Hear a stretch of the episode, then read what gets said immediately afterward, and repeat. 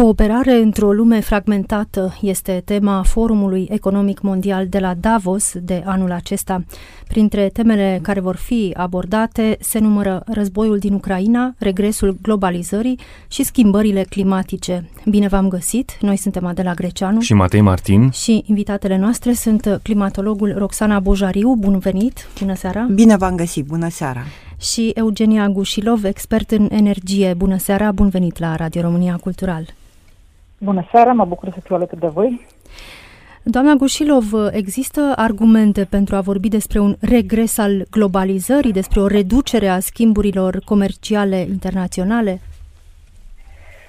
Uh, există îngrijorare cu privire la un posibil regres al globalizării, în sensul în care globalizarea și-a atras foarte mulți uh, inamici și critici în ultima perioadă, mai ales pentru că în ultimii 3-4 ani uh, lumea a trecut prin turbulențe economice foarte mari. Țineți minte pandemia de COVID, care încă nu ne-am revenit din dificultățile create de acea pandemie 100%, după care nici nu am reușit să ne punem bine pe picioare că a venit războiul din Ucraina, cu tot ce a atras ulterior, adică și inflație și criza energiei.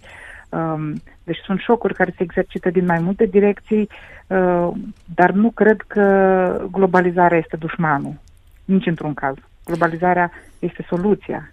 Eu sunt un mare fan al globalizării, așa că um, nu veți auzi din partea mea critici foarte dure la adresa globalizării, pentru că cred că ne-a, ne-a adus și foarte multe avantaje și o circulație a oamenilor, a ideilor um, și a creat mai multă prosperitate. Dar care ar fi efectele unui regres al uh, globalizării în economia mondială? Păi efectele ar fi mai multe măsuri protecționiste, retragerea statelor um, în propriile granițe, un accent uh, mai mare pus pe autonomia uh, economiilor naționale, adică o reîntoarcere a economiilor în propriile granițe și o reducere a schimburilor comerciale la nivel global. Pentru că se vorbește tot mai mult de suveranitate energetică, acesta pare să fie cuvântul de ordine în ultimul an, uh, cel puțin. Asta înseamnă cumva că fiecare țară încearcă să-și procure cum poate, dar totuși în limitele acestei globalizări, uh, propriile resurse de energie, doamna Gușilov. Eu cred că soluția nu este să ne retragem fiecare în propria cochilie, în propria carapace. Uh, soluția este, sigur, să intensificăm eforturile uh, de a deveni cât mai rezilienți, cât mai autonomi, dar nu renunțând la cooperarea cu ceilalți. Uh, cooperare regională, dar și intracomunitară, adică în cadrul blocului din care, economic din care facem parte, al Uniunii, Uniunii Europene. Deci eu sunt, eu sunt adeptul măsurilor și, și, deși măsuri la nivel național, dar și măsuri în concert cu aliații și cu partenerii, atât în plan economic cât și în plan militar, ca să facem față crizelor care uh, s-ar putea să mai vină. În orice caz, această criză energetică sau mai precis uh, dificultatea de a procura gaze de altundeva din afara Rusiei pentru uh, statele occidentale este și o șansă, o șansă de a accelera unele reforme, mai ales în plan energetic, doamna Bojariu, nu-i așa? Sigur că da și aș adăuga în legătură cu globalizare versus fragmentare că în lumea modelării climatice noi încercăm să vedem uh, scenarii de evoluție care uh, sunt transformate evident în emisii de gaze cu efect de seră. Și unul din cele mai uh, păguboase între ghilimele scenarii climatice este acela al unei lumi fragmentate care din păcate foarte greu sau deloc aproape nu poate să ajungă la ținta acordului de la Paris, tocmai pentru că atunci când vorbești de acțiune climatică, trebuie să iei în calcul inclusiv acest nivel global, acțiunea uh, climatică globală. Fără efortul global, uh, e foarte greu într-o lume fragmentată să ajungi la neutralitate climatică și pe urmă să ajungi la atingerea um, acestu, acestei ținte a acordului de la Paris și până la urmă să ajungi să faci față schimbării climei, că ăsta este țelul final. Bun, Până una alta sunt două elemente aici. Odată acest imperativ climatic uh, la care s-au obligat până la urmă foarte multe țări occidentale și anume să renunțe uh, încetul cu încetul la hidrocarburi și la, la gaze uh, și pe de altă parte criza energetică, criza economică, inflația, scăderea puterii de cumpărare, toate acestea au generat o criză care ne face să ne gândim de fapt la altceva cu prioritate și nu la climă. Dacă nu gândim lucrurile în mod uh, științific, aș zice, rațional, pentru că uh, criza economică de acum uh, înseamnă și costuri de mediu care au fost băgate sub preș mult timp uh, și atunci evident că uh, mulți au spus, bine, dar e mult mai uh, economic uh, uh, mult mai bine economic să folosești combustibilii fosili. Nu, pentru că nu ai luat în calcul costurile de mediu, costurile sociale.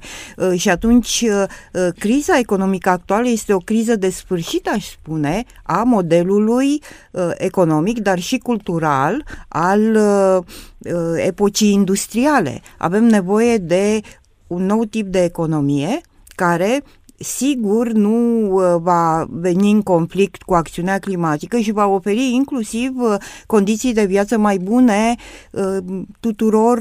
Deci nu există o contradicție între eficiență economică dacă știm să alegem corect calea de dezvoltare economică și evident asta înseamnă până la urmă inclusiv o calitate a vieții mai bune, inclusiv un cetățean care să fie nu doar um, opresat de fel de fel de restricții, ci care să aleagă și să trăiască chiar mai bine. Dar oare ne permitem energie mai scumpă? Pentru că energia regenerabilă până la urmă este mai scumpă. Nu așa, doamna Gușilov? Ne permitem uh, aceste costuri suplimentare într-un moment uh, în care trecem deja printr-o criză foarte gravă economică? Să știți că totuși costurile pentru instalarea uh, proiector sau panourilor fotovoltaice a uh, turbin, turbinelor eoliene a scăzut foarte mult și această tendință de scădere a costurilor um, se constată din 2013-2014, deci sunt costuri care au scăzut cu 60% față de cum erau de pe de acum 9 ani, 10 ani. Deși aici avem vești bune, iar ca și răspuns de pildă, vorbesc despre suveranitate energetică, da, sunt pe de o parte măsurile pe care le pot lua statele la nivel național și trebuie să o facă, dar sunt și măsurile concertate să spun, imprimate ca direcție de la nivelul Uniunii Europene. Și aici răspunsul, să știți că nu este mai puțină globalizare, mai puțină cooperare, este mai multă cooperare și uh, o accelerare, dacă vreți, um, a uh, eforturilor și a investițiilor uh, către tranziția uh, verde. Deci, practic, răspunsul la criza uh, energiei, uh, prețul, adică și a prețurilor combustibilor fosili, este tocmai o accelerare uh, a energiei verzi în Europa. Deci ăsta este răspunsul Europei la criza de anul trecut. Criza costului vieții este cea mai mare amenințare la adresa lumii de azi. Se arată în raportul, raportul publicat înainte de începerea forumului de la Davos. Criza economică se contura deja odată cu pandemia, apoi totul s-a complicat din cauza războiului din Ucraina. Care sunt acum efectele cele mai importante ale crizei, Eugenia Gușilov? Uh, Păi costul vieții și criza pe care o vedem în acest plan uh, este rezultatul a două fenomene care, practic, uh, pe care le vedem și care acționează în sens contrar. Pe de o parte, avem aceste măsuri fără precedent luate de, uh, de state. Uh, adică avem um, ceea ce numim scutul pentru inflație, inflation shield, sau scutul pentru energie, energy shield, adică totalitatea de măsuri pe care le-au luat diferite state ca să protejeze populațiile um, și consumatorii, tocmai să nu simtă sau să treacă mai ușor prin această uh, criză. Și uh, ați văzut, acolo sunt tot felul de măsuri, de la plafonarea prețurilor până la scăderea TVA-ului, până la plata directă a facturilor pe luna decembrie de gaz, de pildă în Germania, sau scăderi, um, reduceri acordate chiar în factură în Marea Britanie. Deci statele au venit cu niște uh, măsuri uh, foarte substanțiale pentru a ajuta populația și pentru ca să nu se resimtă această criză atât de mult la nivelul costului vieții.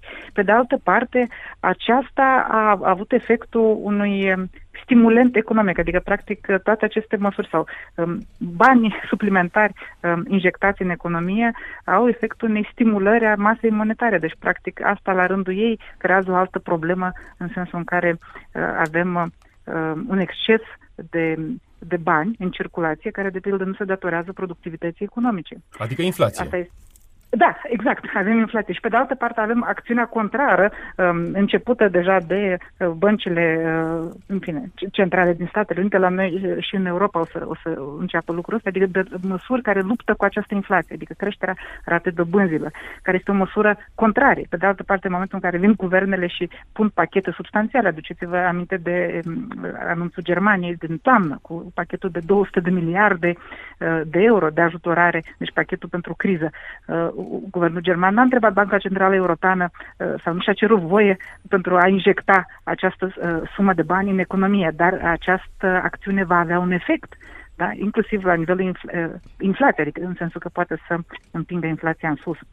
Uh, inflația cu care băncile centrale naționale și Banca Centrală Europeană trebuie să, să luptă. Deci, practic, avem două uh, tendințe și două acțiuni contrare în momentul de față care uh, vor uh, modela realitatea economică în perioada următoare. Și toate aceste măsuri presupun uh, că băncile centrale, că guvernele se vor îndatora peste măsură, provocând dezechilibre importante în finanțele publice. Sunt totuși două fenomene importante la nivel mondial care se conturează, doamnă Bojariu. Pe de o parte avem această criză economică uh, care, iată, funcționează ca un cerc vicios și pe de altă parte avem criza climatică. Aceste două crize se suprapun, nu se concurează. Dar cumva criza climatică a trecut în planul 2, pare mai puțin urgentă decât soluțiile pentru o criză economică imediată. De fapt, putem privi uh, criza economică ca o fațetă a crizei climatice, lucrurile sunt legate. Ne-au adus aici, în criza asta climatică, căile de dezvoltare de până acum, tipul de economie pe care l-am uh, folosit și mai ales uh, inima, motorul economic folosit, arderea combustibilor fosili, este principalul contributor la situația de criză actuală pentru că a crescut concentrația gazelor cu efect de seră precum dioxidul de carbon, metanul, oxidul de azot Uh, foarte mult și prin asta a intensificat efectul de seră, adică uh, se reține o cantitate sporită de energie în sistem, de căldură, de vapor de apă și evident că lucrul ăsta nu înseamnă doar încălzire graduală, uniformă, ci înseamnă inclusiv modificarea căilor de transfer a căldurii și umidității, fenomene extreme, dezastre naturale cu costuri, înseamnă o calitate a vieții uh, care se strică, se reduce, pentru că sunt inclusiv uh, consecințe asupra sănătății publice uh, din perspectiva impactului schimbării climei, înseamnă uh, impacturi în toate domeniile de activitate. Deci trebuie să privim criza economică actuală legată de criza climatică și uh, vom putea depăși această criză economică cu adevărat, sistemic și durabil, doar Uh, trecând uh, în tranziție, acea tranziție verde, la un alt tip de economie, o economie uh, care să fie circulară, să se bazeze în mai mare măsură pe folosirea eficientă a tuturor resurselor, Uh, și o economie care să meargă în sensul naturii, nu împotriva ei. Și atunci uh, lucrurile uh, capătă un nou înțeles. Decuplarea de carbon înseamnă un nou tip de economie, nu economia aceasta unde profitul imediat nu ia în calcul costurile de mediu și costurile sociale. Ele sunt efectiv neglijate și evident că îți vin în față efectele um, acum ne vin uh, și uh, destul de repede pentru că s-au acumulat în timp uh, decenii, chiar 200 și ceva de ani cât ne-am dezvoltat pe baza arderii combustibilor fosili, combustibili fosili creați de natură în sute de milioane de ani. Există un ciclu în natură prin care se creează un ciclu al carbonului prin care se creează acești combust, mă rog, aceste substanțe care uh, până la urmă au fost uh, folosite de om uh, pe o cale de tip scurt-circuit. Am scurt-circuitat un ciclu lung al carbonului, carbonul care a ajuns depozitat în aceste zăcăminte de petrol, de gaz metan, Uh, în sute de milioane de ani, ajungea iarăși în atmosferă, dar în sute de milioane de ani. Ori noi ce am făcut? În 200 și ceva de ani am aruncat în atmosferă cantități care au uh, crescut cu peste 50%, de exemplu, concentrația dioxidului de carbon și cu peste 100% cea a metanului și suntem în situația actuală în care o economie bazată pe uh, arderea combustibilor fosili nu mai este una care uh, să uh, ne asigure asigure o dezvoltare bă, sănătoasă ca societate globală, dar și ca calitatea vieții pentru fiecare dintre noi. Și ce presupune, de fapt, această tranziție energetică? Ce presupune tranziția verde, doamnă Gușilov, din partea guvernelor în ceea ce privește costurile? Ehm, pe partea de costuri, guvernele nu sunt uh, singure. Guvernele, cel puțin în statele europene, au uh, parte de susținere și susținere financiară considerabilă din partea Uniunii Europene. Deci atât prin exercițiu multianual uh, obișnuit, da? deci bani alocați în cicluri de, de șapte ani, cât și, aduceți-vă aminte, pachetul de uh, stimulare post-pandemie, adică vorbim despre PNRR-uri la nivel național, planurile naționale de redresare și reziliență, care iarăși vin cu o ofertă financiară extrem de generoasă generoasă. Deci problema pentru guverne, în special guvernele europene în momentul de față, este cum să absoarbă da, ă, to- toate aceste surse de finanțare care sunt puse pe masă și sunt la îndemână, adică să nu lase bani pe masă, să nu lase acești bani necheltuiți sau să trebuiască să-i ramburseze. Ă, deci, practic, asta ar trebui să fie ă, preocuparea numărul unu pentru statele membre ale Uniunii Europene, cât și pentru România, dar pe partea guvernamentală, cred că un imperativ este și trasarea clară a unor direcții de acțiune, pentru că trebuie să înțelegem că uh, tranziția aceasta verde presupune investiții, da, dar presupune și niște semnale uh, cât mai clare uh, și poziționări, mesaje din partea guvernului cu privire la ce vrea să facă sau direcțiile în care vor fi investiți acești bani.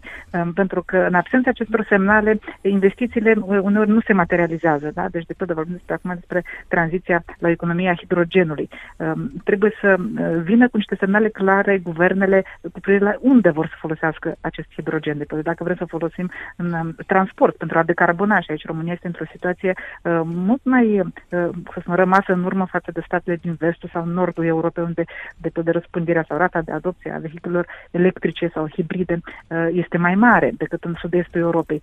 Noi nu ne-am trasat niște ținte clare de pildă, și să știți că putem să comparăm cu state, inclusiv la noi în regiune, uh, Cehia, la Polonia, unde vedem uh, clar în strategiile de hidrogen de pildă trasate, vrem un număr de uh, X autobuse pe hidrogen până în 2030 sau până în 2050. Vrem uh, un număr de atâtea stații de realimentare cu hidrogen, adică țintele pe care trebuie să le stabilească statele uh, trebuie să fie foarte clare, cuantificate. Ori noi, în momentul de față, în România nu avem acest echivalent, nu avem niște ținte clare de pildă de uh, câte mașini vrem să avem pe, pe hidrogen pe șosele din România în următorii uh, 5 5 ani sau 10 ani um, și în contextul în care parcul auto totuși este um, încă puternic dependent de combustibili fosili, deci motorina și benzina, da, sunt 99% și doar 1%, sub 1% sunt uh, de, de vehicule electrice pe șoselele din România. Ori trebuie să încercăm să ne punem aceste probleme și guvernul trebuie să fie curajos în asumarea acestor ținte, adică în formularea lor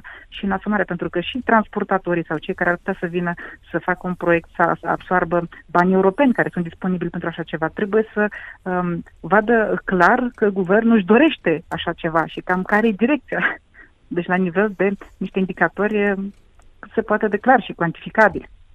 Criza climatică este pe agenda Forumului Economic Mondial de la Davos, dar în ce măsură liderii politici și mari oameni de afaceri care se întâlnesc la Davos sunt deschiși să discute serios despre schimbările climatice și impactul economiilor bazate pe energie poluantă asupra mediului? Roxana Bojariu. Liderii din Europa, mai ales cei din Europa de vest, sunt clar conștienți de importanța acțiunii climatice. De fapt, clubul acesta al Uniunii Europene este în uh, față, e practic în prima linie a acțiunii globale și a ajuns lider de fapt al acțiunii globale. Uh, n-aș putea să comentez foarte mult uh, în legătură cu ceilalți participanți, dar din ce în ce mai multă lume din diferite uh, sectoare ale um, economiei sau din diferite grupuri sociale conștientizează problemele pentru că ați văzut și dumneavoastră, deja simțim schimbarea climei. E de ajuns să ne amintim că am avut cea mai călduroasă vară în Europa și aici trebuie să știm că Europa simte în mai mare măsură impactul climatic, se încălzește Uh, mai mult decât media globală uh, și poate că și lucrul ăsta um, a convins mai mult uh, liderii politici europeni să fie mai activi, vorbesc mai ales de cei din vest. Pe de altă parte, și celelalte țări au probleme. Ați văzut inundațiile din Pakistan. În același timp, în Europa aveam cea mai severă secetă din ultimii 500 de ani cea din vara 2022 și în Pakistan o treime din țară era sub ape, uh, ploi uh, de o uh, severitate extraordinară, au murit mii de oameni și în Pakistan. Deci, din ce în ce mai multă lume, atât din țările care au o infrastructură care teoretic e mai bună, dar și țările care fac cu greu față uh, schimbării climei, deși ele nu au contribuit istoric foarte mult, simt toate efectul. De unde nevoia de a participa cu toții de a globaliza aceste, ace, această acțiune climatică. Și uh, se vorbește foarte mult de partea financiară, de felul în care uh, mecanismele financiare uh, pot să ajute foarte mult, să impulsioneze foarte mult acțiunea climatică. Și aici se vorbește foarte mult de un rol crescut al băncilor de dezvoltare multilaterale, cum sunt Banca Mondială sau Fondul Monetar Internațional, pentru că ele pot da un semnal în piață, astfel încât și um, partea privată cu bani să poată într-adevăr să-și uh, orienteze fluxurile financiare uh, spre acele investiții care să meargă în sensul naturii, în sensul tranziției verzi. Uh, și cred că aici ar putea fi un progres, pentru că la Davos se strâng și grupuri cu potență financiară foarte mare și aici e nevoie de acțiune inclusiv pentru a ajuta țările cu o infrastructură mai slabă, care istoric vorbind nu au contribuit mult, uh, pentru a-și decupla economiile de carbon, adică să nu urmeze cea, aceeași cale pe care uh, uh, am urmat-o restul și să încerce să uh, meargă, să facă un salt Sar economic. Exact, exact. Cu ajutorul tehnologiei, dar și uh, aportul financiar uh, foarte necesar. Bun, și cum împărțim aceste responsabilități? Pentru că e clar că cu toții resimțim aceste efecte ale încălzirii globale. Cum împărțim responsabilitatea între ce fac statele, ce ar trebui să facă marile companii și ce ar trebui să facă oamenii simpli, doamna Gușilov? Uh, cred că vorbim în primul rând despre colaborare, dar vorbim și despre modul în care se alocă uh, uh, în fine, banii, practic, finanțarea pentru diferite tipuri de proiecte. Ce observăm în România de este tendința statului de a favoriza proiectele uh, mari ale companiilor de stat în energie, de pildă, și văd o preocupare mai mică cumva și mai puțin spațiu lăsat, mai puțin oxigen uh, pentru microinvestiții, adică inclusiv uh, fonduri disponibile pentru a fi accesate de către IMM-uri, de către persoane uh, fizice, pentru a investi la nivel uh, individual de gospodărie. Și cred că aici se greșește prin această uh, supraconcentrare doar pe proiectele mari ale companiilor de stat. Uh, sigur, sunt necesare și acestea, dar trebuie lăsat spațiu și pentru microinvestiții, pentru că uh, bine, atât cetățenii cât și organizațiile non-guvernamentale, fundațiile, uh, companiile mai mici, da, între, uh, întreprinderile mici și mijlocii, sunt parteneri în acest efort.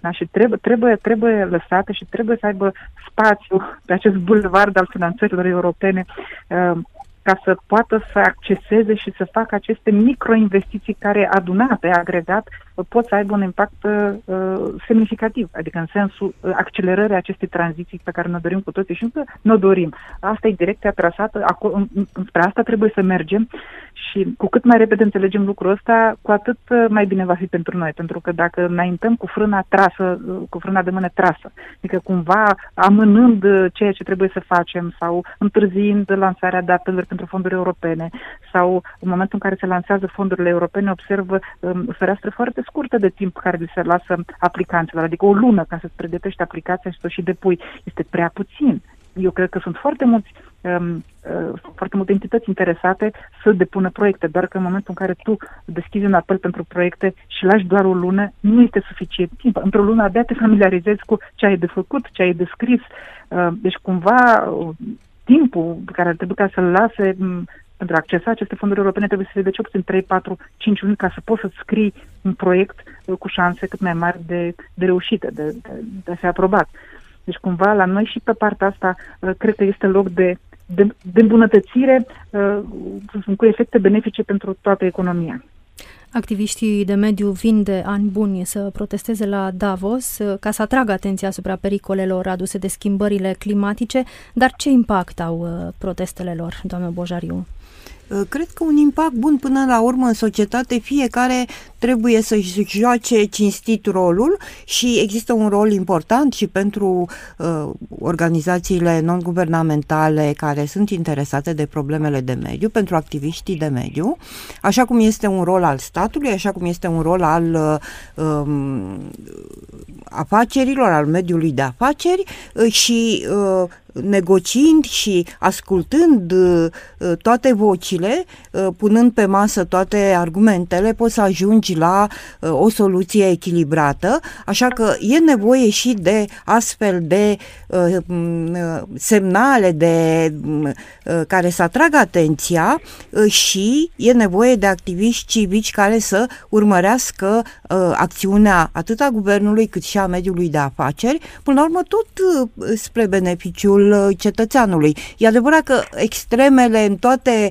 aceste uh, direcții nu sunt bune și uh, evident că uh, eu știu, agresivitatea mult prea pronunțată sau lucruri de genul ăsta nu fac bine cauzei uh, uh, ecologice sau cauzei, mai bine spus, ecologiste. Ecolo- ecologia e o știință.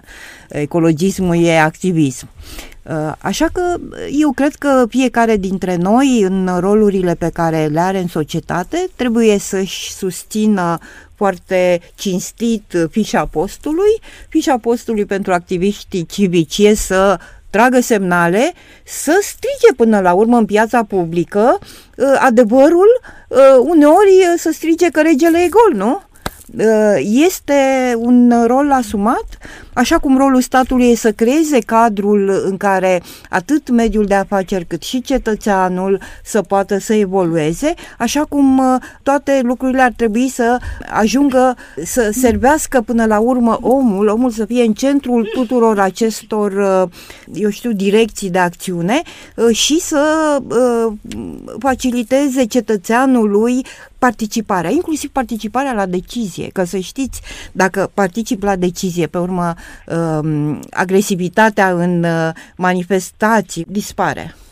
Roxana Bojariu, Eugenia Gușilov, vă mulțumim pentru această discuție. Noi suntem Matei Martin și Adela Greceanu. Ne găsiți și pe platformele de podcast. Abonați-vă la timpul prezent pe Apple Podcasts, Google Podcasts și Spotify. Cu bine, pe curând!